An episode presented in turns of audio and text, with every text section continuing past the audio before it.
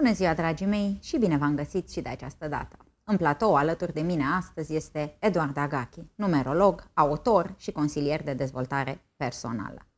Bună ziua și îți mulțumesc foarte mult că ai ales să intri în legătură cu noi. Bună și mulțumesc pentru invitație. Eduard, cum a apărut numerologia? Uh, cred că a apărut odată cu limbajul uh, numerologia, pentru că am putea să spunem despre acest subiect că este cumva o poveste a istoriei. Din uh, momentul în care a apărut limbajul, am, pute- am putut să facem ca oameni și conexiunea cu tot ceea ce există în jurul nostru, cu tot ceea ce ne reprezintă, cu tot ceea ce se întâmplă în general în lumea creată, așa cum o putem percepe noi. Și ideea este că numerologia vine să interpreteze lumea dincolo de aparențe, dincolo de ceea ce înțelegem noi, dincolo de materialitatea propriu-zisă a existenței noastre. Și atunci, prin intermediul limbajului, bineînțeles că este, să spun așa, un mijloc prin care numerologia se manifestă printre noi. Avem nevoie de cuvinte, avem nevoie de această exprimare și chiar și de reprezentarea simbolică a lor, pentru că în momentul în care vorbesc, de exemplu, despre 2 sau despre 3 sau despre orice altceva, mă gândesc automat și la imaginea cifrei respective. Însă, întreaga existență, până la urmă, poate să fie interpretată sau poate să fie înțeleasă prin intermediul uh, numerologiei din punct de vedere al apariției sau al existenței ei este dificil. Eu personal n-am găsit o sursă ca să pot să spun că da, uite, începând de aici a plecat totul. Și nici măcar nu se poate spune cu exactitate dacă este o cunoaștere inventată de către oameni sau este, nu știu, obținută prin inspirație, prin uh, Uh, nu știu, ca fiind un cadou așa poate de la niște ființe mai evoluate, e dificil de spus lucrul acesta. Eu am renunțat cumva să mai caut sursele adevărate de unde a plecat totul și m-am rezumat doar la o folosi, la o, la o pune în aplicare în viața mea și mă bucur de efectele acesteia. Și poate că acesta este până la urmă și o metodă prin care să ajung să descoper mai multe, care a fost scopul până la urmă de ce există această cunoaștere, încotro ne putem îndrepta cu ea, la ce ne ajută și ce putem face cu ea în viața noastră. Pentru mulți dintre noi, uh, numerele reprezintă ceva palpabil, fix. Și de cele mai multe ori, ele sunt asociate cu lumea materială. Cum reușim însă, cu ajutorul lor, să trecem dincolo de asta, dincolo de aparențe? Da, aici este necesar să ne obișnuim noi cu acest exercițiu de a trece dincolo de aparențe, dincolo de ceea ce există la prima vedere, să încercăm să ne obișnuim ca oameni, deși nu este atât de dificil, nu, e, nu ne este un uh, fenomen atât de uh, uh, îndepărtat de ființa noastră, pentru că înțelegem că în fiecare om există și altceva care îl animă, există un suflet, există un spirit acolo care îl animă pe om. Și atunci noi ca oameni oricum suntem oarecum obișnuiți cu acest lucru, cu faptul că știm, poate chiar și faptul că ne Uh, rugăm la diferiți Dumnezei, avem atâtea zeități, avem atâtea povești mitologice în care am văzut că omenirea încă de la începutul ei a avut astfel de preocupări dincolo de tot ceea ce exista în uh, jurul nostru. Dar uh, în momentul în care studiem numerologia, și aici poate este cel mai important aspect al numerologiei care îl diferențiază, să spun așa, de matematică sau de științele fixe, de științele simple din viața noastră, este faptul că numerologia studiază numerele din punct de vedere calitativ și, în general, întreaga viață din punct de vedere calitativ. E o mare diferență care trebuie făcută aici. Pentru că de foarte puține ori numerologia va interpreta din punct de vedere ierarhic, de exemplu. Adică 1 nu este mai presus decât 2 sau 9 nu este mai presus decât toate celelalte cifre pentru că este la sfârșitul șirului numerologic. Are o oarecare semnificație din punctul acesta de vedere, pentru că este, să spunem așa, la o limită dintre lumi, pentru că face diferența dintre prima decadă și a doua decadă. dar nu este în mod deosebit superior tuturor celorlalte cifre. Și atunci, de exemplu, putem să înțelegem și în felul următor. Putem să ne imaginăm o singură persoană la un moment dat, un singur om. Noi, cum suntem undeva într-un mediu izolat, undeva uh, să ne imaginăm în spațiu, plutim așa, în derivă undeva în spațiu sau într-un deșert sau în mijlocul mării undeva. Ideea este să ne putem imagina că nu există niciun fel de element în jurul nostru, niciun obiect, niciun om, nimic altceva. Acesta este principiul lui 1. Adică este un singur om care are toată potențialitatea în el acolo să creeze absolut orice, dar nu are cum să o manifeste. Nu există niciun reper față de care să se poată compara, față de care să se poată cunoaște pe sine însuși. E, cam despre asta este vorba în numerologie. Pentru că eu dacă văd, de exemplu, un măr, văd un măr și atât. Dar dacă vreau să-l caracterizez mai departe, să înțeleg mai multe despre el sau să filozofez puțin despre ceea ce înseamnă un măr, pot să-l privesc din punctul acesta de vedere. Faptul că noi suntem poate mai mulți în jurul lui și el este unul singur, deja are o anumită calitate suplimentară. Sau, de exemplu, poate înțelegem mai ușor în momentul în care ne referim la doi, la două persoane. Mm-hmm. Vedeți, când vorbim de o singură persoană, un singur om de sine stătător, fără să aibă pe nimeni altcineva în jurul său, nu putem să spunem mare lucru despre omul respectiv. Ar putea să facă absolut orice. Suntem acolo singuri undeva în deșert, am putea să ne ocupăm de absolut orice. Dar suntem singuri, nimeni nu știe, nimeni nu află, nu am de ce să dau raportul nimănui. Când sunt două persoane acolo, deja se creează altă interacțiune între persoanele respective. Și asta este puterea lui 2. Este puterea cifrei 2 care vine și influențează viețile celor doi oameni. Pentru că sunt doi unul lângă altul. Și de acolo mai departe, automat viața lor se va schimba. Atâta vreme cât a acționat doar cifra 1, de exemplu, asupra unei singure persoane, uh, potențialitatea sa era într-o anumită direcție și în cea mai mare parte ținea, de fapt în totalitate, ținea strict de uh, intenția personală, de ceea ce își dorea omul respectiv să facă mai departe. Tocmai de aceea se spune și despre unul că este o cifră creatoare, pentru că de acolo pleacă totul din intenția lui se desfășoară toată activitatea următoare sau întreaga sa viață. E, când apar două persoane, nu mai este așa. Putem să ne dăm seama chiar și când avem, uh, nu știu, o parteneră, un partener. Când se formează o familie, deja nu mai ești de capul tău. Nu poți să iei decizii așa de capul tău, vreau acolo, vreau acolo și să-i târii pe toți după tine. Pentru că energia lui doi vine și îți pune frână. Cam asta face în general. Da? Vine și creează o opoziție față de ceea ce vrei tu.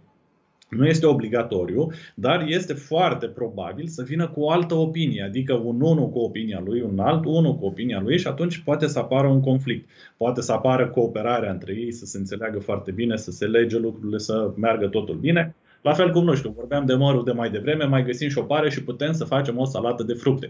Pentru că dintr-un singur măr nu putem să facem acest lucru. El are o singură întrebuințare, o singură direcție în care putem să-i canalizăm energia.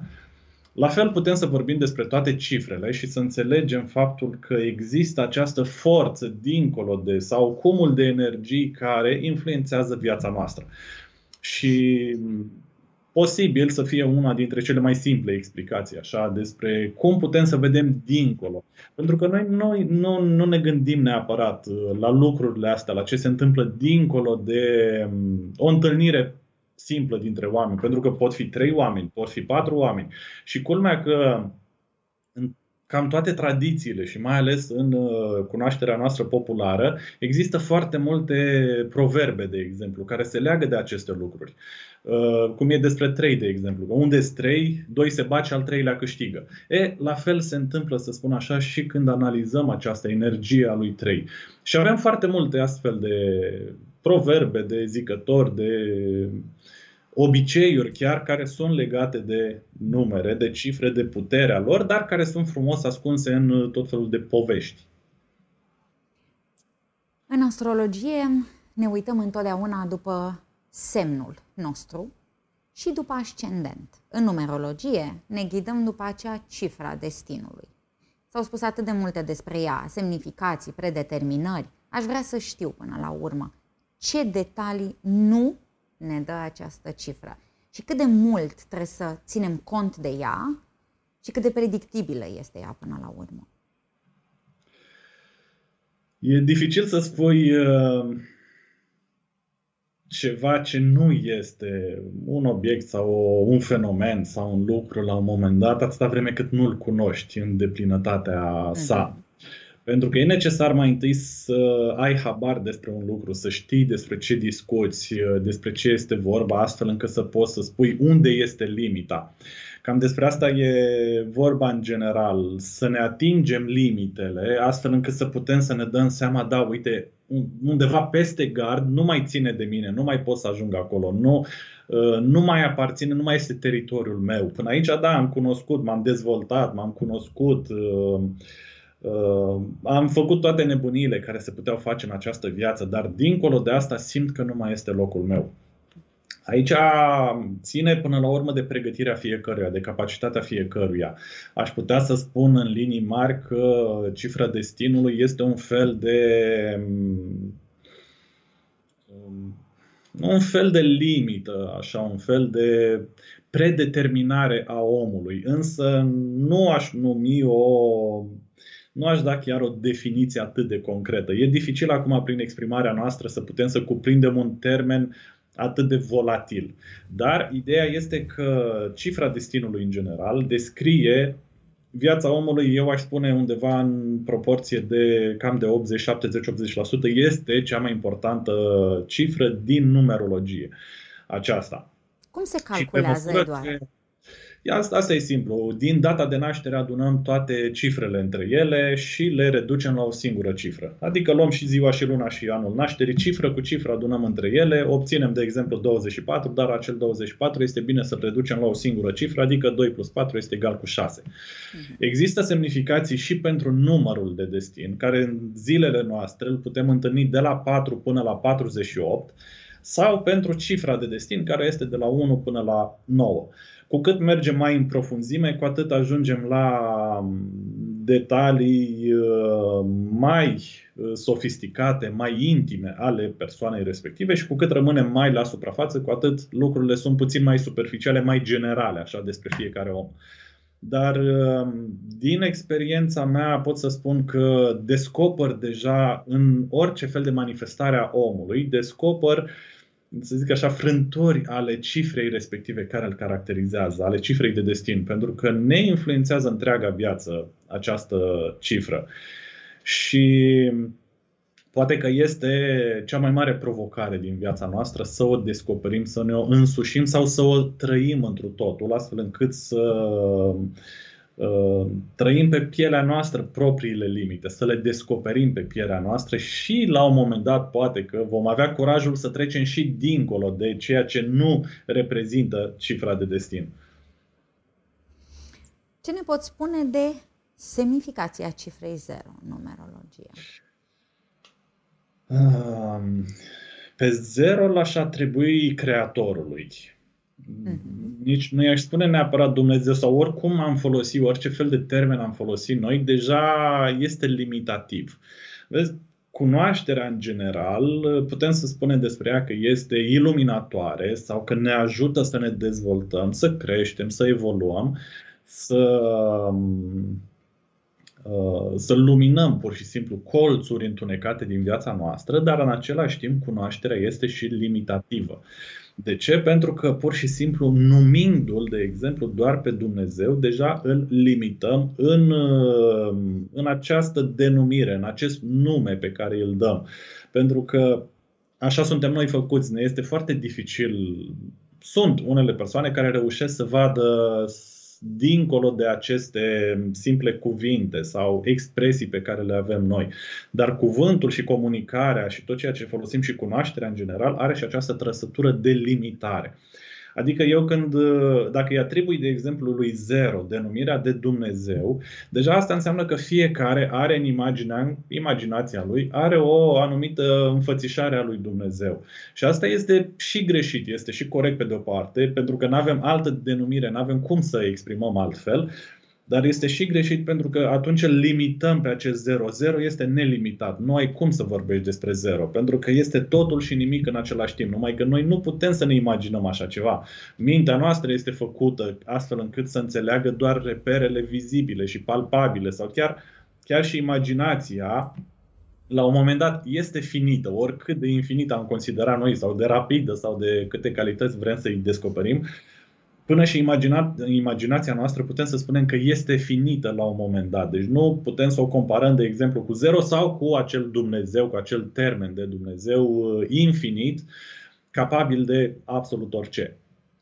Sunt sigură că foarte mulți din cei care ne urmăresc și vor urmări această înregistrare își vor dori, simt așa telepatic, că își vor dori câteva cuvinte măcar despre cifra destinului. Putem să luăm așa de la 1 până la 9 câteva cuvinte ca fiecare din cei care ne urmăresc să aibă un mic reper, ca ulterior, cine știe, poate să își dorească să-și facă o hartă numerologică ca să afle mai multe despre ei. Da, cei mai mulți care ne urmăresc cred, cred că deja știu uh, lucrurile astea. Eu invit oricum și pe site-ul meu, pe secretul uh-huh. numerelor, și pe aplicație acolo au la îndemână informații nu doar despre cifra destinului, cred că sunt peste 60 de parametri diferiți pentru fiecare persoană uh, explicați, calculați și explicați în aplicație, secretul numerelor. Dar uh, despre fiecare, așa cum ziceam mai devreme, unul este cel care dă tonul, cel care inițiază, cel care este în fruntea tuturor și exact așa cum uh, spuneam despre persoana aceea care este ca într-un deșert, cam așa este o persoană caracterizată de cifra de destin 1, chiar dacă este într-o aglomerație de oameni, într-o familie numeroasă, în absolut oriunde s-ar afla, este cel care dorește să se ridice deasupra lor, să se diferențieze de ceilalți, ca și cum toți ceilalți ar fi deșertul și el este undeva superior deasupra lor. Este unul tot cifra este liderului? Da, exact. Tot, tot, ce, tot ce presupune deja de aici, pentru că um, caracteristicile fiecărei cifre în numerologie, ele sunt limitate totuși, adică nu sunt așa pur și simplu fiecare zice ce vrea despre orice număr, ele sunt limitate Însă în momentul în care începem să facem corespondențe sau să le interpretăm mai în profunzime, putem să le găsim însușiri din toate aspectele vieții și să intrăm în poveștile astea infinite din punctul meu de vedere. Așa am spus mereu că dacă este să începem să vorbim despre o singură persoană, doar despre data de naștere, nu cred că ne ajunge o viață să terminăm orice am putea să spunem despre ziua de naștere și numele unei persoane din punct de vedere numerologic. Fascinant. Doi este cel care vine să se împotrivească sau care să-l susțină pe unul, pentru că întotdeauna doiul va fi dual, are această posibilitate. Exact ca atunci când vedem doi oameni, nu avem, uh, din alăturarea lor, nu avem niciun fel de garanție a faptului că îl vor asculta pe X sau îl vor asculta pe Y. Între ei va fi în permanență un soi de conflict. Conflictul poate să fie să ducă la o creație sau din contră la o distrugere.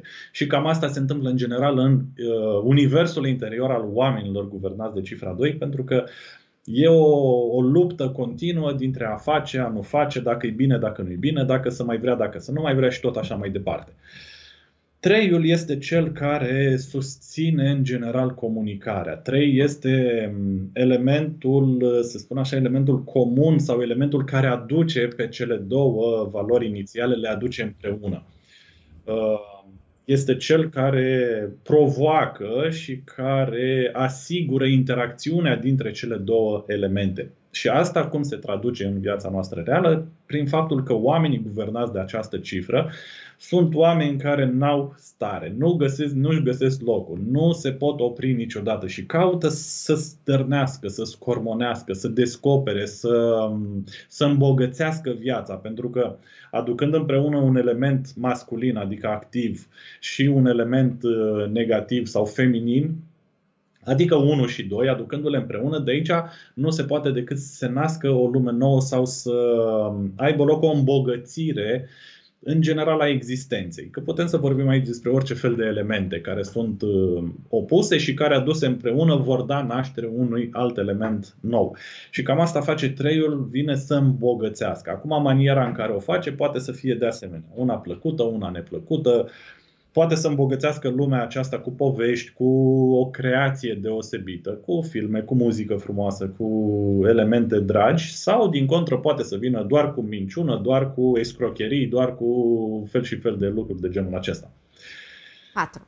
Patru este simbolul celor patru elemente primordiale care guvernează întreaga lume. Focul, apa, aerul și pământul de la baza lor s-a creat întreaga lume. Asta înseamnă că deja avem de-a face cu o structură complexă, cu un sistem finit, de sine stătător și care funcționează la modul perfect așa cum este.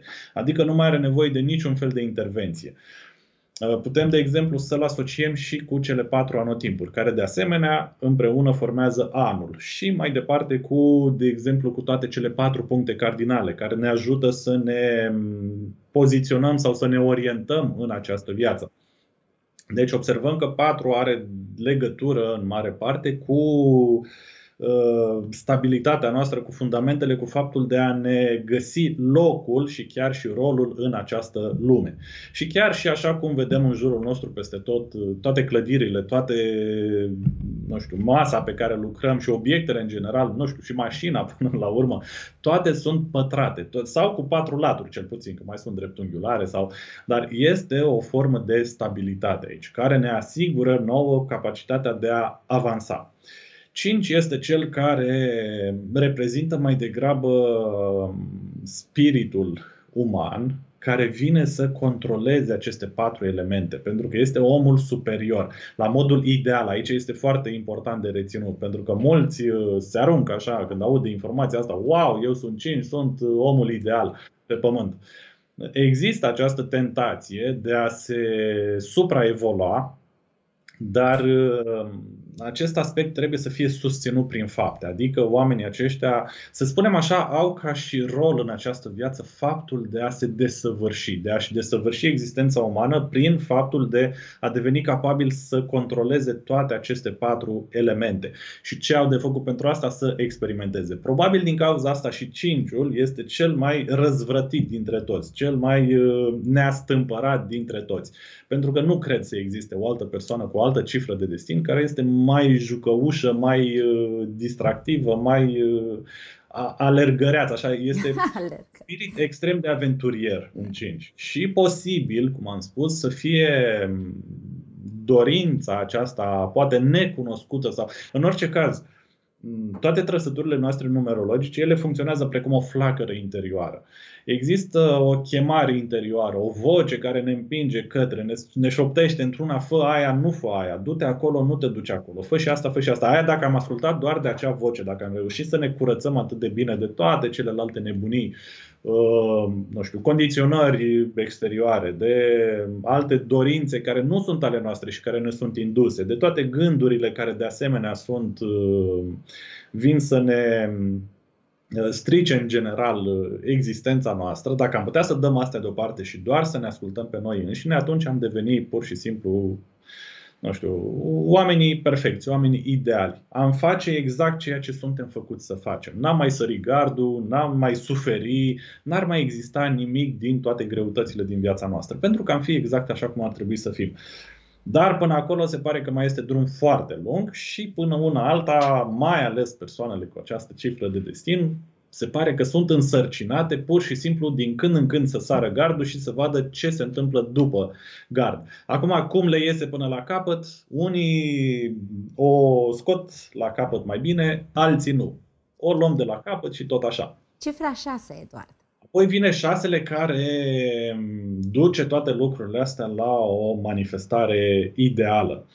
Pentru că e o calitate deja mult superioară, această valoare, care vine să evalueze tot ceea ce s-a întâmplat până în punctul respectiv, pentru că este o, o calitate, o, un atribut mai um, mai calm, mai echilibrat al omului. Avem cele două triunghiuri, de exemplu, în cifra 6, un triunghi cu vârful în sus, unul cu vârful în jos, care reprezintă ambiția omului spre desăvârșire, triunghiul cu vârful în sus, sau spre Dumnezeu, nevoia de îndumnezeire a ființei și celălalt, celălalt triunghi care reprezintă materialitatea sau faptul că omul rămâne totuși um, agățat în această viață și lume materială în care trăim. Ei, problema pentru ei este să găsească punctul de echilibru între cele două, pentru că orice exagerare îi va da peste cap întreaga viață. Până una alta locul nostru este aici în lumea asta și să găsim uh, un punct de echilibru între cele două. Nu avem de ce nici să ne considerăm superior sau nu știu că facem parte din alte lumi pentru că suntem oameni, avem totuși corpul ăsta, dar nici să nu rămânem la acest nivel de materialitate sau de animalitate, mai bine spus, ci să depășim totuși acest aspect și să facem ceva mai mult. E, cifra 6 cam asta Um, ne vorbește, ne arată. Sugerează, da, mm. sau oamenii caracterizați de această valoare au trăsătura asta mai dezvoltată și dorința de a scoate asta mai mult în evidență.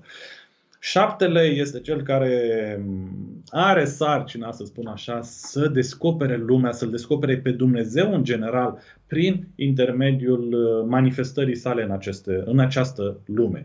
Adică prin experimentare. Dar uh, experimentarea trebuie să fie în scopul de a înțelege rostul vieții, de a înțelege rațiunea de a trăi toate aceste aspecte spirituale ale vieții sau filozofice ale vieții sau științifice, de asemenea, putem să vorbim despre ele.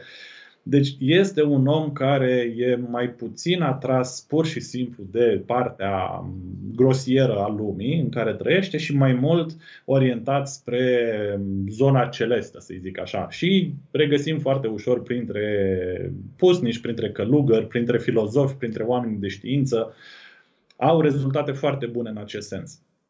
Uh, optul ține, de, ține mai mult de justiție, e un spirit justițiar acolo. Doar că în lumea noastră este un fel de. Vezi, când omul pune mâna pe putere sau pe capacitatea de a, de a împărți uh, drepturile sau de a face dreptate, atunci este foarte dificil să dea deoparte subiectivitatea lui și nevoile lui, dorințele, toate apucăturile pe care le avem noi. Și atunci transformă toate aceste lucruri mai degrabă într-o afacere personală sau într-o, în capacitatea lui de a de a-i controla pe ceilalți și nevoia lui totodată o hrănește de a-i controla pe ceilalți, de a deține controlul asupra maselor de oameni, de absolut orice. Pentru că e un foarte bun gestionar numărul 8. Este capabil să pună pe fiecare la locul lui și să aibă grijă să îndeplinească misiunea pe care sau care i-a fost încredințată. Sunt două aspecte aici. Cu cât ajungem mai aproape de șirul, de capătul șirului numerologic, deja putem să vorbim despre o latură mult spirituală a valorii în sine, dar și despre o manifestare în planul uman destul de malefică sau de de greșit orientată, pentru că potențialul este foarte mare, dar acest potențial se poate manifesta atât în latura pozitivă cât și în latura negativă. Toate merg mână în mână pe parcursul întregii vieți. Și nouăle este omul care de asemenea a experimentat viața, este genul bătrânului înțelept care înțelege de la un alt nivel lucrurile dar problema și aici se pune în faptul de a experimenta suficient de bine, de a acumula experiență, de a nu da deoparte lucrurile, pentru că este de interpretat nivelul de pregătire sau de cunoaștere al omului. Modul de manifestare va rămâne același, de, să zicem așa, de om cu superioritate, de om care le știe așa pe toate, de om versat, să spunem dar nu este obligatoriu că își poate susține toată acea manifestare. Adică poate că a experimentat doar câteva aspecte ale vieții, la un moment dat a închis ușa, nu și-a mai dorit să mai continue, să avanseze, să afle, să cunoască, să fie aproape de ceilalți și a considerat gata, eu am ajuns la desăvârșire, mie mi-a ajuns, pe lângă faptul că există și foarte multe temeri și foarte multe uh, frământări interioare într-un nouă, și atunci există și riscul acesta să se închidă foarte devreme în uh, carapacea lor și să se considere autosuficient și să rămână distanți față de toți ceilalți. Cam așa pe scurt. Se spune că în momentul în care un om evoluează, iese din incidențele predictibilității hărții sale. Um, raportându-mă la asta, aș vrea să te întreb, dacă o hartă este atât de precisă, precum vedem atunci când ne și facem una. Da. Ce se întâmplă cu liberul arbitru, Eduard? Cât se manifestă? Uh, cred că se manifestă zero. Adică se manifestă la nivel de Dumnezeu, că asta vorbeam și mai devreme. Uh, cum o vrea Domnul, dacă vrea bine, dacă nu, nu.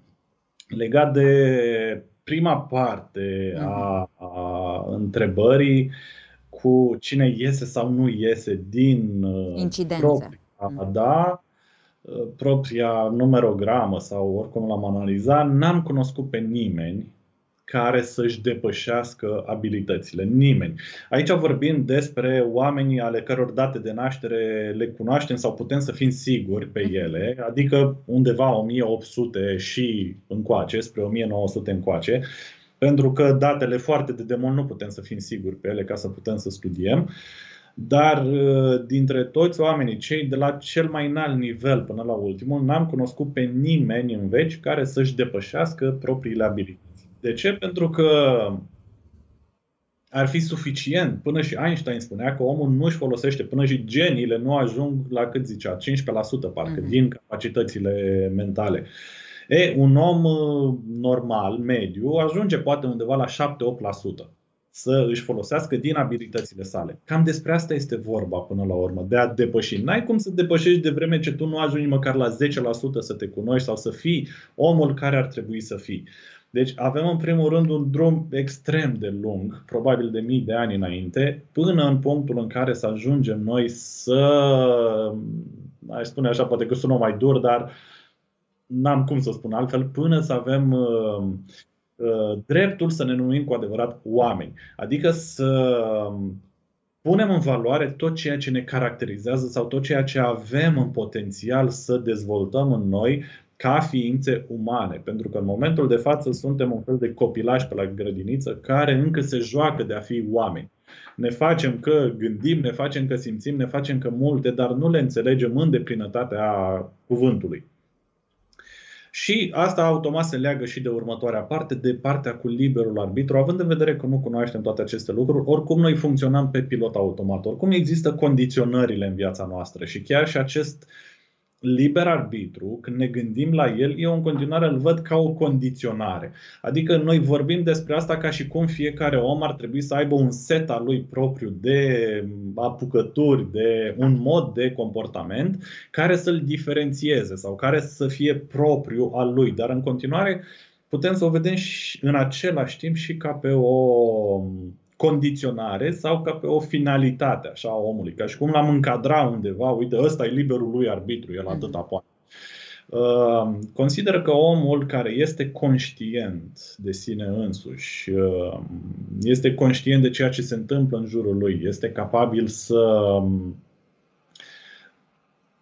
e capabil de autocontrol în cea mai mare parte, să-i spunem așa, dar asta e un subiect deja foarte vast. Aici ține de înțelegerea facultăților mentale, de înțelegerea uh, stărilor sufletești, de capacitatea omului de a intra în pielea celorlalți, de a fi empatic, de, până la urmă e vorba de a dezvolta toate virtuțile și cel mai probabil sfinții au ajuns până în punctul respectiv sau, na, în general, uh, să spunem despre toți uh, mari lideri spirituali din toate religiile lumii, cel mai probabil ei au ajuns până în punctul respectiv, să, la acel nivel de conștiință, conștiință extinsă sau de prezență, pur și simplu, în care au înțeles uh, cum stau lucrurile, au înțeles modul de curgere al vieții, evoluția lumii. Și în momentul respectiv consider că poți să îți descoperi locul tău în această curgere și pur și simplu să devii una cu existența. Și din punctul respectiv mai departe, nu știu câtă nevoie mai este să numim liber arbitru, pentru că tu faci parte din viață, pur și simplu existi.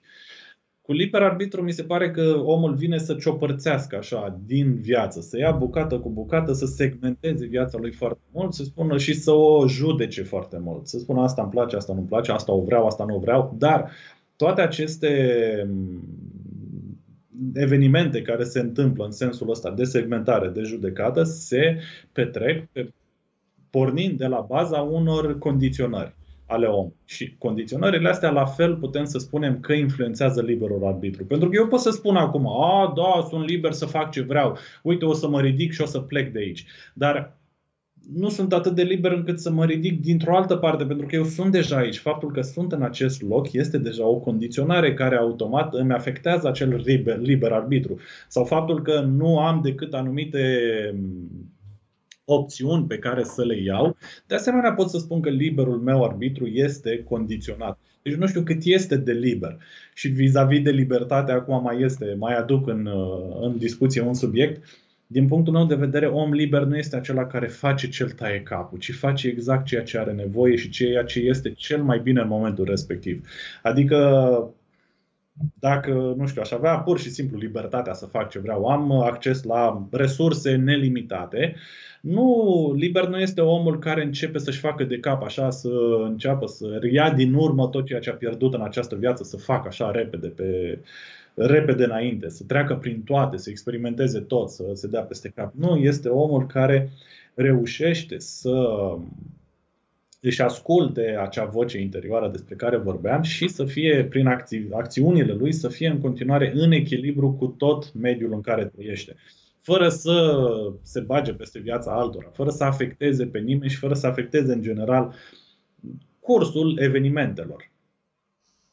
Dacă am discutat despre cifra destinului și ai fost uh, atât de deschis cu noi să ne, să ne iei fiecare număr la rând ca să ne putem cunoaște cât de cât pe noi, o să vreau să discutăm un pic despre ce discutam înainte de a intra în direct și anume despre impactul decadei 2020-2029 din punct de vedere numerologic. Uh, suntem deja în 2021.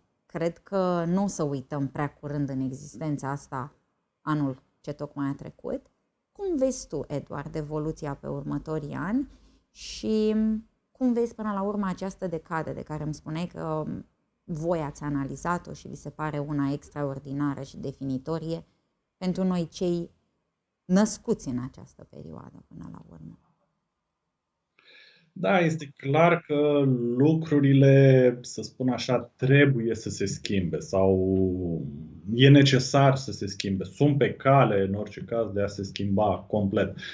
Încă de anul trecut, din, de la începutul anului 2020, am auzit peste tot faptul că lucrurile nu vor mai reveni așa cum, sau nu vor mai fi așa cum au fost înainte. Uh, pe de o parte, este firesc, nici nu era nevoie neapărat de toate aceste evenimente ca să ne dăm seama de această discrepanță exagerată, aș spune eu. Adică, în modul omului de a crește, de a se dezvolta, de a trăi viața, care a fost cumva format în ultimii foarte mulți ani, automat, tot, toată evoluția a fost treptată, toată istoria ne-a, ne-a dus până în punctul respectiv dar făcând o paralelă doar între modul de comportament al omului, de exemplu, sau viața oamenilor, din ultimii 30, 40, 50 de ani, nu ne trebuie mai mult, și pe de cealaltă parte, comparând cu toată evoluția tehnologică sau cu toate mijloacele pe care le avem la îndemână, deja discrepanța este, e imposibil să mai judecăm chestiile astea. Noi nu avem cum să putem, adică omul a ajuns Până și eu țin minte că abia am ajuns să am telefon fix acasă undeva, nu mă știu, eram la școală în orice caz. Acum copiii se nasc cu uh, toate aceste dispozitive la îndemână. Nu mai zic pe vremea lui tata care nu avea nici măcar curent electric, abia a ajuns curentul la ei uh, acasă la un moment dat în tinerețea lui. Astăzi sunt elemente de neconceput și astea s-au întâmplat pe parcursul la undeva 50-60 de ani. E, dar oamenii nu, nu și-au schimbat foarte mult comportamentul față de sau modul de mm, interacțiune, de socializare în general. Suntem foarte prost adaptați, să zic așa, la vremurile respective și atunci este absolut necesar, necesar un update din punctul ăsta de vedere. Anii 2000 reprezintă această alăturare a noastră, această venire împreună sau conexiune mai pronunțată a oamenilor și chiar așa cum am făcut de fiecare dată, eu asociez uh, anii 2000 cu tot ceea ce înseamnă internetul, pentru că doiul este foarte bine asociat cu internetul, cu această conexiune, vastitate nelimitată de posibilități, de șanse, de interacțiune. Și atunci, um, automat eu zic că era necesară o astfel de schimbare, pe de o parte, și necesitatea omului de a se adapta la alte condiții de viață. Acum mai este un aspect foarte important, toată această decadă din 2020 până în 2029, pentru că din punct de vedere numerologic este o perioadă care nu s-a mai întâmplat niciodată cu o încărcătură emoțională atât de puternică. Eu am mai făcut câteva studii pe tema asta și chiar le-am pus, am făcut niște grafice cu toate aceste aspecte. Uh, și dacă în urmă cu la fel 10-20 de ani uh, erau perioade întregi în care nu apăreau deloc sau acest aspect, această trăsătură, pentru că vorbim, de exemplu, putem vorbi de 9 parametri. Dacă vorbim doar de parametrul lui 2 sau de tot ceea ce reprezintă 2 în această perioadă, au fost ani la rând în care se putea să nu existe deloc, să nu fie, bine, nu tot anul, dar uh, perioade în uh, anii respectivi în care putea să nu existe sau era la o limită o limită minimă, să-i spunem așa. E, din 2020 până în 2029 este la limita extremă, deja la limita superioară, tot acest parametru, ceea ce, cum spuneam, nu s-a mai întâmplat niciodată și ține de toată latura sufletească, emoțională, de expresivitatea omului, de capacitatea noastră de comunicare, de dorința de comunicare, dorința de a fi împreună, dorința de a uh, exterioriza tot ceea ce există în noi.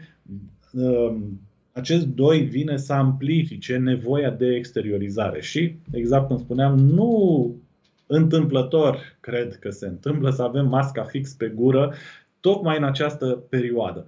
Acum, nu știu ce contează mai mult, dacă ceea ce scoatem sau ceea ce băgăm înapoi. Nu știu care contează mai mult, dar în orice caz, și din acest punct de vedere, din nou, consider că este e, mai zice, urgentă. Deja necesitatea de a ne reevalua un pic comportamentul și educația în sensul în care este foarte necesar deja aș zice, dacă se poate spune așa, un uh, cod al bunelor maniere online. Cred că este foarte necesar, pentru că aici deja oamenii se depersonalizează. Neavând contactul direct dintre oameni, această necesitate de a exprima există și chiar este mult amplificată în toată decada în care ne aflăm, dar problema este că oamenii nefiind față în față și considerând doar așa sau judecând doar din spatele unui monitor, au tendința să judece foarte aspru și chiar să înceapă să-și verse toate ofurile, toate supărările, toate frustrările, toate neajunsurile, care, repet, sunt foarte mari, mai ales din cauza perioadei, se amplifică suplimentar. Și atunci uh, putem să ajungem foarte ușor la, la o deraiere gravă din acest punct de vedere, mai ales în lipsa, cum am spus, a educației, a unui bun simț din acesta online, să zicem, dacă se poate așa. Și mai este încă o chestiune acum, că mulți s-ar putea să, să se sperie sau să considere că uh, toată această mutare a activităților pe internet sau tot ce ține de mecanizare, tot ce ține de informatizare sau chiar de apariția inteligenței artificiale, ar putea să spună că omul va deveni, nu știu, inutil de acum mm. înainte. Dar nu, și aici chiar putem să facem legătura cu ceea ce vorbeam mai devreme omul încă mai are foarte mult până să se dezvolte, încă mai are foarte mult de învățat despre el, încă mai are mult să se cunoască. Și toată tehnologia nu face decât să ne ajute să renunțăm să mai fim noi sclavi. Adică ce face omul în cea mai mare parte? Până și școala ne învață fix același lucru. Ne transformă în niște piese, în niște uzine care ne bagă într-o uzină și facem exact că na, majoritatea oamenilor asta fac în munca noastră de zi cu zi, nu facem decât să stăm la bandă, undeva la o bandă. Acum, că e propriu zisă sau că este așa puțin mai, uh, mai complexă, pentru că putem să vorbim chiar și despre în orice domeniu, că e vorba de jurnalist, că e vorba de, nu știu, un șofer pe autobuz, de absolut oricine, cam același lucru, adică suntem mecanizați, suntem deja roboți. Nu putem să ne supărăm pe faptul că vin roboții adevărați să ne ia locul și noi avem posibilitatea să devenim oameni, să devenim creativi, să putem să scoatem frumosul din noi și să creăm o lume mai bună. Problema este că nu avem uh, exercițiul acesta deocamdată. Sunt foarte puțini care au un astfel de exercițiu și aici va interveni conflictul. Pentru că oamenii care vin cu mentalitatea uh-huh. învechită, împietrită deja în ei, tendința lor va fi în continuare, nu, că eu am nevoie de un serviciu stabil, care să dureze, care să da. sigure. Da. da, sunt, ele sunt firești, sunt normale și uh, tocmai această valoare 2 din anii 2000 va amplifica conflictul cu atât mai tare, pentru că creează și discrepanța foarte mare, creează și nevoile, creează și dorința de a exprima, de a face și trăirea este tot mai puternică, mai intensă. Este evident faptul că nu știu cum să zic, așa cu zâmbetul pe buze, dar ne așteaptă vremuri grele. În sensul în care a intervenit universul. Firești, dar nu cred că omul este pregătit să le abordeze într-o mm. manieră inteligentă. 2020 a fost un an uh, care a bătut la ușă și ne-a spus, gata, trezirea, trebuie să ne schimbăm. Ce poți să ne spui un pic de 2021? Uh, pentru că, uite, deja mai avem un pic și intrăm în luna aprilie, deja este aproape mijloc de martie. Cum vezi tu? Pentru că știu că studiezi cu exactitate, așa, și cu foarte multă pasiune uh, numerologia și mi-aș dori să aflu viziunea ta, așa, cât mai concretă și cât mai pe înțelesul tuturor vis-a-vis de acest 2021, la ce să se aștepte oamenii și câteva cuvinte de 2022 despre care mă rog, ne pui așa oarecum în temă. Da. Uh, 2021 cred că va fi o perioadă de fierbele la foc mic. Adică măcar am scăpat de presiunea extremă a lui 2020, însă 2021 cred că lucrurile se reglează numai așa din, din hățuri sau din curea. Când se mai strânge cureaua, când se mai uh, desface un pic, dar cureaua rămâne acolo foarte bine uh, înfășurat în jurul mm. nostru și nu ne scapă deloc. E ca și cum am fier, fierbe la foc mic. Așteptăm deznodământul care cred că va fi mult mai evident din 2022. În schimb, până la urmă, 2021 ne oferă mai multe libertate, mai multă, un fel de respiro. Și aici, din nou, uh, ține de șansă, ține de adaptabilitate, ține de chiar de anii personal, pentru că fiecare persoană trece printr-un moment numerologic personal. Asta ține de moment fix de data nașterii, pentru că atunci începe anul personal, atunci se schimbă și subciclurile personale care ne împart anul nostru personal, ne împart în mai multe etape numerologice și atunci e un clocot continuu din, punct de vedere, din punctul ăsta de vedere în toată lumea, pentru că fiecare persoană trece printr-o perioadă diferită.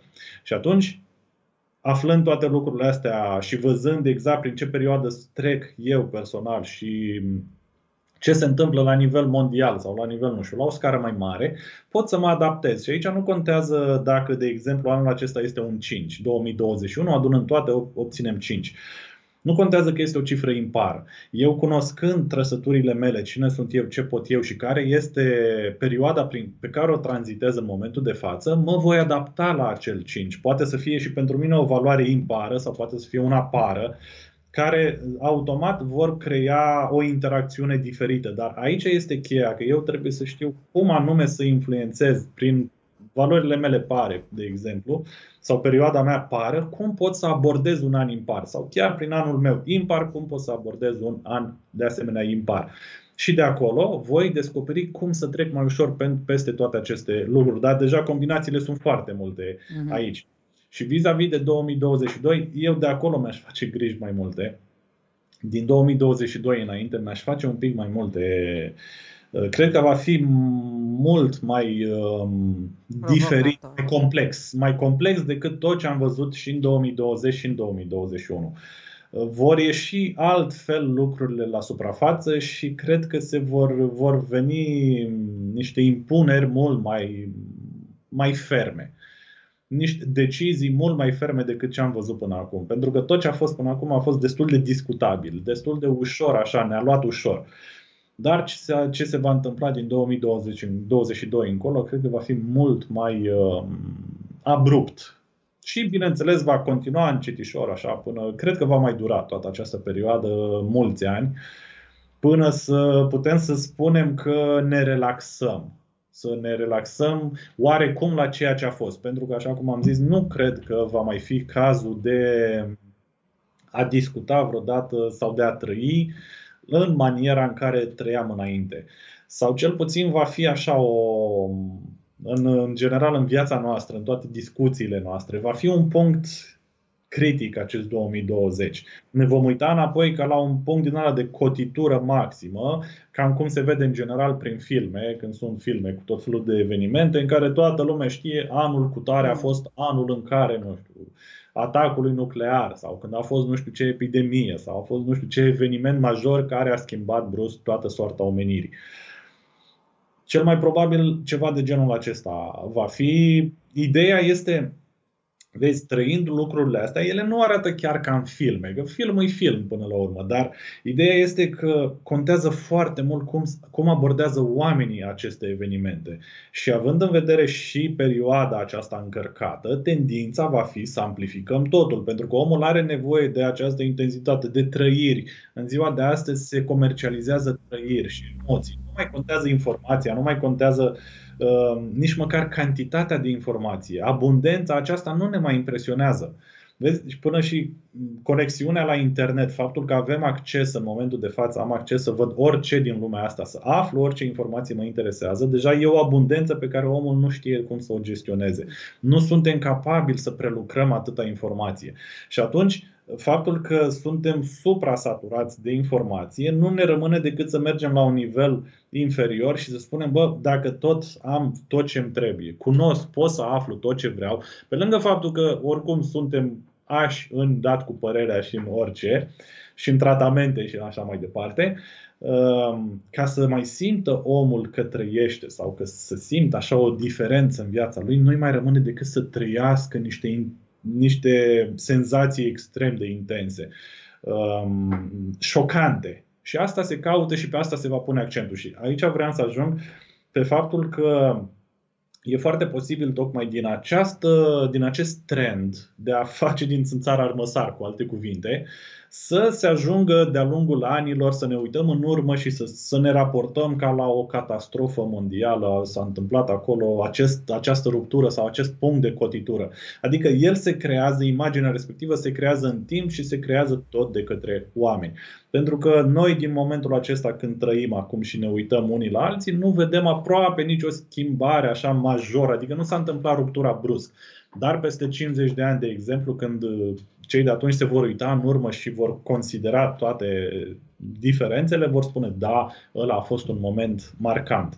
De aia contează mult maniera în care abordăm tot ceea ce există în jurul nostru și aici nu mă refer neapărat că pe puțin probabil o să intereseze ce va spune nepotul meu despre anii 2020. Um, ne interesează personal cum cum evoluăm noi, cum o să fiu eu peste 10 ani, cum o să meargă mie și cum o să văd eu lucrurile peste 30 sau 50 de ani. Și de-aia este bine să înțelegem lucrurile astea, să ne raportăm în primul rând la propria persoană, la propriile nevoi, la propriile capacități. Aici sunt alte discuții deja, când eu vreau să fac ce fac alții în perioada asta și nu o să meargă deloc automat, o să, mă, o să devin împotriva sistemului, o să devin împotriva oricui, pentru că nu pot să fiu și eu ca alții, dar rolul meu este altul. Rostul meu și abilitățile mele sunt altele. Nu trebuie să fiu ca X sau ca Y. Apropo de asta, Eduard, că vreau să mă leg de ultimele tale cuvinte, uh, știu că tu ai um, dezvoltat o aplicație și o platformă online cu ajutorul cărora toți cei pasionați de numerologie sau toți cei care își doresc să se cunoască mai bine cu, prin intermediul uh, numerologiei pot introduce acolo datele și pot, uh, pot afla detalii despre ei. Um, aș vrea să ne spui mai multe detalii despre această platformă, cum funcționează ea și cum putem să o utilizăm noi corect. Și doi la mână, aș vrea să te întreb dacă putem face din această platformă online un fel de ritual săptămânal cu previziuni. Intru săptămâna asta, văd cum trebuie să mă comport să fie mai bine. Intru săptămâna pe principiul astrologiei cu tranzitele uh, specifice fiecarei săptămâni. Da, se poate chiar și zilnic să folosim uh, și cumva pentru asta este concepută, astfel uh-huh. am conceput-o și o am aici. Uh, este în varianta pentru Windows. Uh, n-am putut să pun telefonul acum în fața voastră. Ea uh-huh. este Uh, concepută pentru toate dispozitivele mobile. Este o aplicație, secretul numerelor. Încă este disponibilă doar pentru Android, însă lucrăm uh, intens să apară și pentru și pe iPhone. Apple. Apple da. Da. Și încă un lucru important, ea este deocamdată singura aplicație de numerologie disponibilă în limba română, uh-huh. dar uh, nu cred că va mai dura foarte mult timp până um, o vom lansa în uh, încă șase limbi. Adică, până sigur, înainte de Paști va fi lansată în încă șase limbi. Și oricum urmează multe, n-aș spune neapărat îmbunătățiri, dar surprize care vor apărea în uh, aplicație, adică beneficii foarte multe în plus, foarte multe tipuri de calcule și chiar și legat de ceea ce spuneai acum, de aceste previziuni sau mhm. calcule zilnice. Pe de o parte avem aici uh, ciclul evolutiv personal, care ne arată chiar și subciclurile, ne arată și semnificația anului în care mă ah, aflu, mhm. zile până la schimbarea subciclului, adică știu perioada respectivă cam cât va mai dura în viața mea, semnificația subciclului respectiv sau pur și simplu previziunea am aici. De exemplu, mă interesează 6 iunie în Bine, perioada e foarte lungă, pot să mă duc mult în viitor. În 2044, de exemplu, la vârsta de 72 de ani, voi fi în anul 1, subciclul 3 și în continuare zile până la schimbarea subciclului, astfel încât să știu ce voi face. Sau um, avem acest calcul al bioritmului, uh-huh.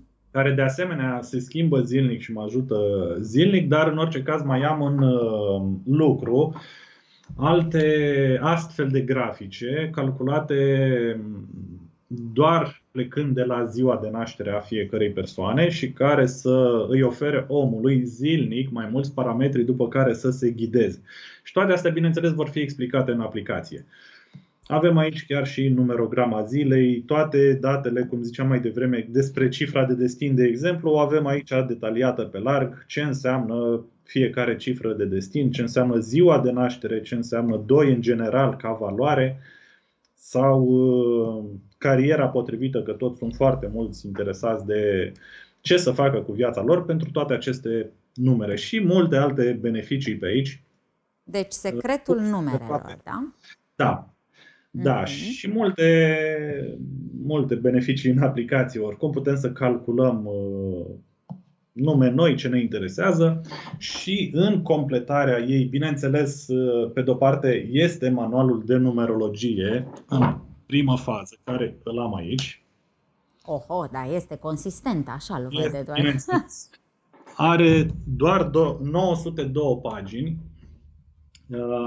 Este un adevărat manual o carte impresionantă, zic eu, și nu doar pentru că este scrisă de mine, dar am adunat acolo cam tot ce am găsit mai bun, în, nu doar în numerologie, am încercat să fac o descriere a numerologiei, să explic oamenilor ceea ce înseamnă să înțeleagă cât mai simplu de la cel care n-a auzit în viața lui de numerologie și până și un savant ar putea să folosească acest manual, astfel încât să poată să pătrundă mai în profunzimea nu știu, cercetărilor lui sau să se ajute de aceste informații în ceea ce face de-a lungul uh, carierei sale sau a timpului sau mm, cum vrea să îi spună. Aici, de exemplu, este platforma de cursuri. Mm. E mai simpluță în orice caz această parte. Sunt toate cursurile disponibile um, și seminariile care se vor desfășura. Aici e mai simplu, pur și simplu oamenii intră în această... Și este foarte important, chiar dacă te întrerup, să-mi spui uh, și să le spunem și celor care ne urmăresc ce demersuri se fac în certificarea ei ca știință sau pentru doritori, dacă pot veni la cursuri, dacă îi poți ajuta să devină numerologi la rândul lor.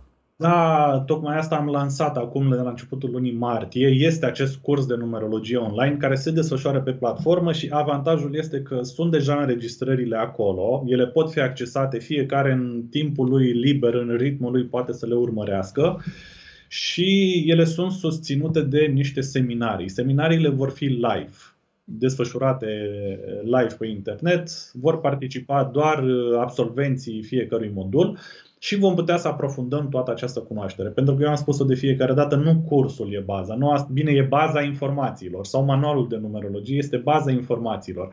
Dar astfel încât omul să înțeleagă, să cunoască și să stăpânească, are nevoie de practică. În lipsa practicii nu are niciun rost. Mm, na, poți să faci, de exemplu, și manualul ajută. Poți să iei manualul că, na, ați văzut cum arată. Ai aici suficientă informație încât să afli despre tot neamul tău, cine au fost și ce, ce puteau să fie mai ales. Dar... Uh, Până la urmă și în astrologie, doresc... practica, câte hărți faci. Exact.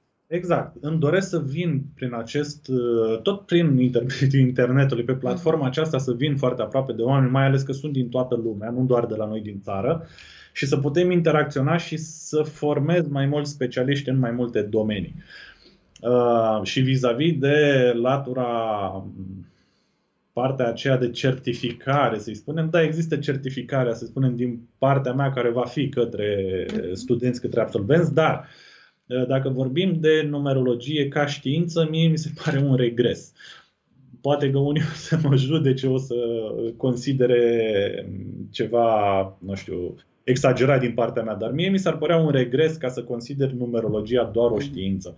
Pentru că uh, eu am studiat foarte mult și nu doar numerologia. Acum, pornind din toate aceste științe ezoterice, să le spunem, că e vorba de astrologie, că e vorba de metafizică chinezească, de foarte multe domenii de genul acesta, observ în tot parcursul evoluției științifice faptul că știința de cele mai multe ori a venit în urma tuturor acestor cunoașteri sau ea s-a dezvoltat pe baza acestor cunoaștere și chiar și Pitagora până la urmă, de la care a plecat, să spunem așa, numerologia pe care o cunoaștem astăzi.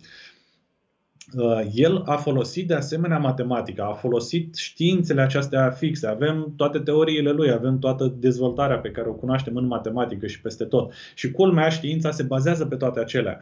Dar problema este că Pitagora a spus la momentul respectiv că alea nu sunt decât uh, cunoașteri pe care le oferă celor uh, incapabil să meargă mai departe în studiul numerelor, în mm. studiul subtil al numerelor. Adică, da, aparține oamenilor deștepți, aparține oamenilor culți. Ai nevoie de un anumit nivel de cunoaștere sau de inteligență pentru a, in, uh, pentru a intra în domeniul matematicii, al fizicii, al chimiei, al tuturor științelor.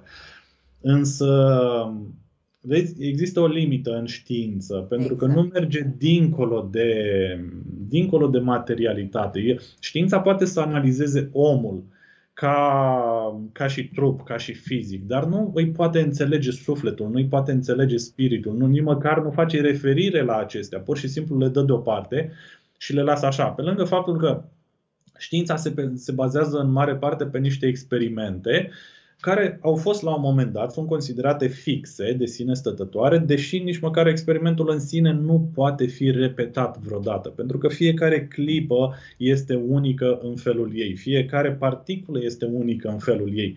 Și atunci știința, în general, nu face decât să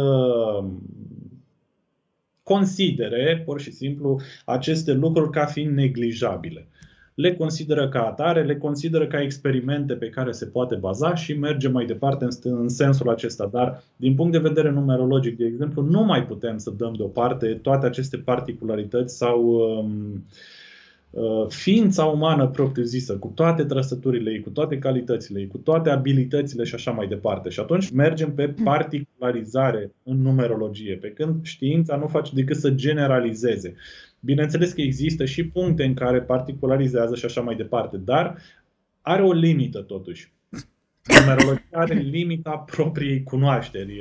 Faptul că suntem noi în stare să uh, pătrundem prin, uh, cu ajutorul acestui instrument, acolo sunt și limitele numerologiei. Tocmai de aceea consider că e necesar să o dezvoltăm mai mult, să o cunoaștem, să o explorăm mai mult. Și până și la urmă numerele au, da, numerele au vibrație. Și atunci da. nu poate fi știință când numerologul are aceste cunoștințe mai departe de știința în sine și are aceste trăiri mai departe de știința în sine, atunci doiul merge mai departe de doi, iar vibrația exact. lui doi se manifestă mult mai profund așa în viața exact. fiecăruia. Pentru că în numerologie 1 plus 1 poate să fie tot 1, dar în știință cam greu exact. să faci așa ceva. Eduard, n-am cum să nu te întreb, fiind prezent la Devii Conștient, ce înseamnă pentru tine a fi un om conștient, mai ales în profesia pe care tu o faci? Omul conștient e omul care este în deplină armonie cu viața, care trăiește viața, nu o gândește, nu o judecă, nu o crede, nu o bănuiește, nu o imaginează, care există pur și simplu. Ceea ce, bineînțeles, chiar și această explicație pe care o dau, clar vine de undeva din mentalul meu, adică n-aș putea să spun că este o declarație de om conștient. Sau da, îmi imaginez, sunt, simt că într-acolo ar fi adevărul. Uh, cam așa ar trebui să arate. Și mă îndrept, mă străduiesc să ajung spre punctul respectiv, dar încerc să nu mă opresc doar la chestia asta. Cam aș putea, așa aș putea să o văd eu, un om care pur și simplu trăiește viața sau există în această existență, odată cu tot ceea ce se întâmplă, fără alte explicații. Ai vreun mesaj să le transmiți celor ce te urmăresc? Să se apropie de ei înșiși, să vă descoperiți pe voi, să aveți curajul de a fi voi înși vă, dar fără să lezați cu ceva mm, nevoile, dorințele și personalitatea celor din jur. Adică să păstrăm totuși decența acestei mm, nevoi a omului de socializare, de a fi împreună și mai degrabă în sensul de a ne descoperi pe noi prin intermediul celorlalți și chiar și lor să le oferim în același timp șansa să se descopere prin intermediul nostru și prin interacțiunea comună pe care o avem. Îți mulțumesc foarte mult. Sper ca data viitoare să ne uh, dai așa bucuria, să ne oferi bucuria de a veni în studio alături de noi. Cu drag. Uh, ce pot să-ți mai spun? Îți doresc un post liniștit, Mulțumesc. Sper ca sărbătorile pascale să te găsească fericit, la fel de energic și cu siguranță noi o să ne vedem pe secretul numerelor, pentru că nu o să dureze mult până când o să intru de curiozitate să citesc cât mai multe lucruri despre mine. Cel puțin personal, eu abia aștept să fac asta. Îți mulțumesc încă o dată, Eduard, și îți mulțumesc doresc eu. numai bucurii. La fel. Dragii mei, atât pentru astăzi. Pe Eduard Agachi îl puteți urmări pe rețelele de social media, pe noi la fel, un subscribe pe YouTube ca să putem să ne vedem în fiecare joi, iar până data viitoare nu uitați, trăiți prezenți și conștienți. Numai bine!